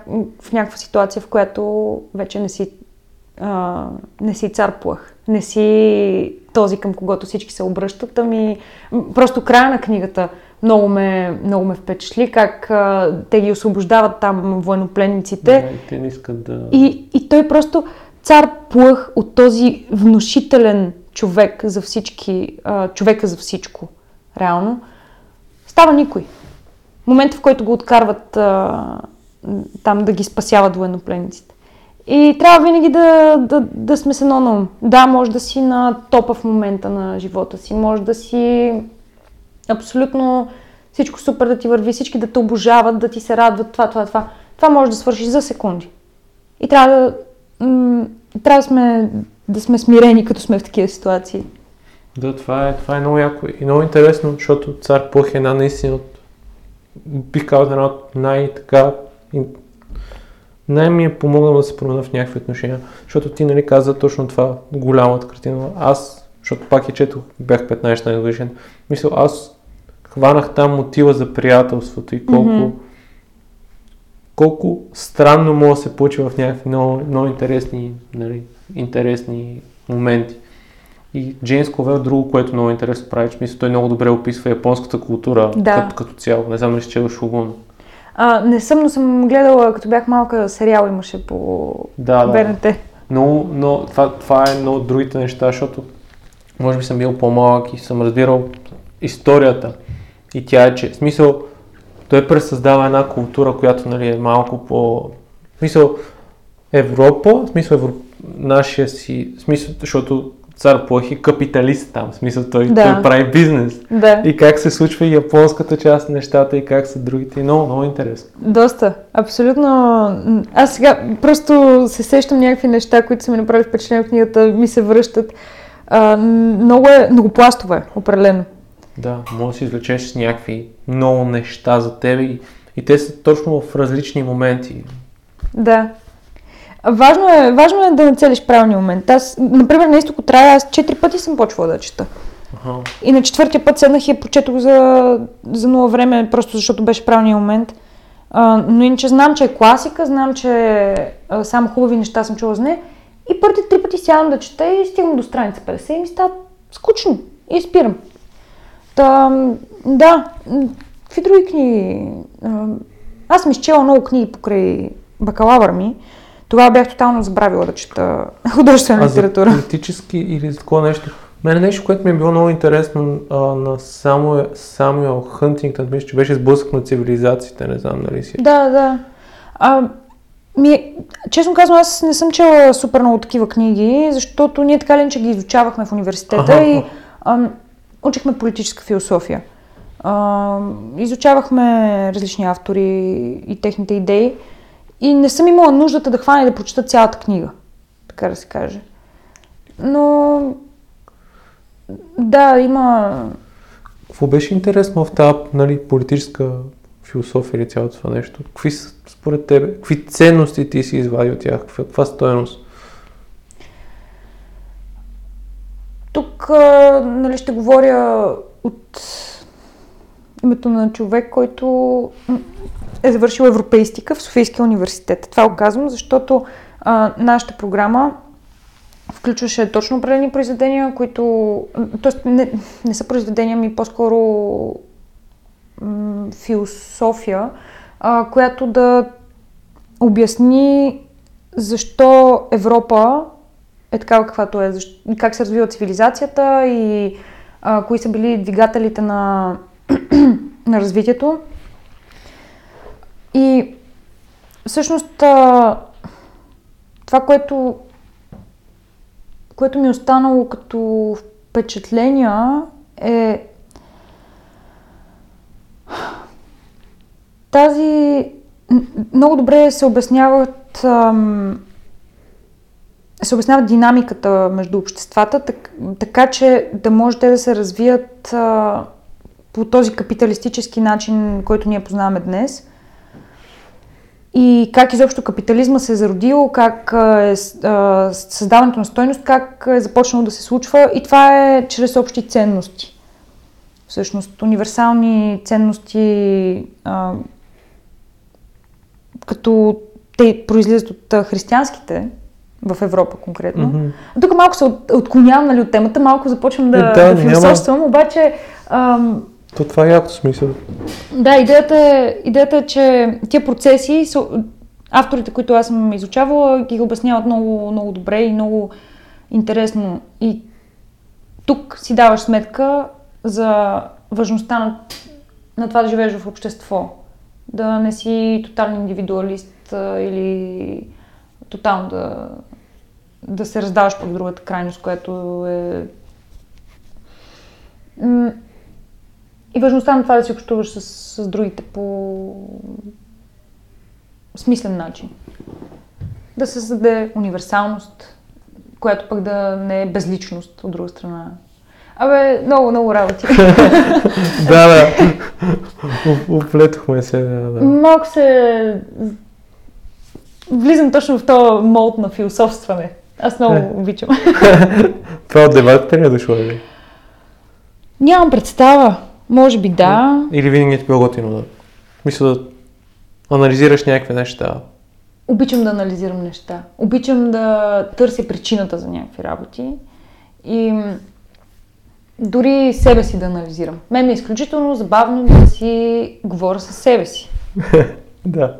Защо се чувствам по този начин? Примерно нещо ми е зле, психически, чувствам се некомфортно или каквото и да е. И започвам чопля. Защо се чувствам по този начин? Първо, с- преслагам слушалките или нещо друго правя, което да ме вкара в някакъв ритъм. И отдавам се на емоцията, която изпитвам и след това започвам да се питам, защо по този начин се чувствам. И винаги има причина.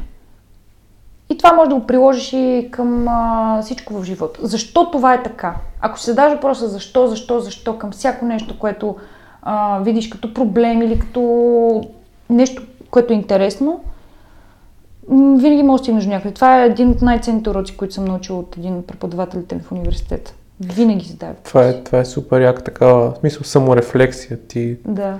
ти всеки един момент се връщаш в настоящия момент, защото един от основните, смисъл, аз съм си го забрал като проблеми, защото аз ходя на психотерапия на, на такива неща, е, че мисъл, в един момент ти пренебрег, когато си зададеш този въпрос защо, как и като цяло въпроси, ти се връщаш в реалността, връщаш се в твоето тяло и почваш да не е да, не примерно, какво очаква света от теб или ти какво очакваш от света, а какво се случва. Окей, Мгм. имам тази емоция. Дай да израза, мислям това действие, дай да го направя. Да. Е, е много интересно. Единствен начин да решиш проблем е като погледнеш назад какво се е случило в миналото. Това и в бизнеса е приложимо и за мен лично всеки един аспект от живота е приложим.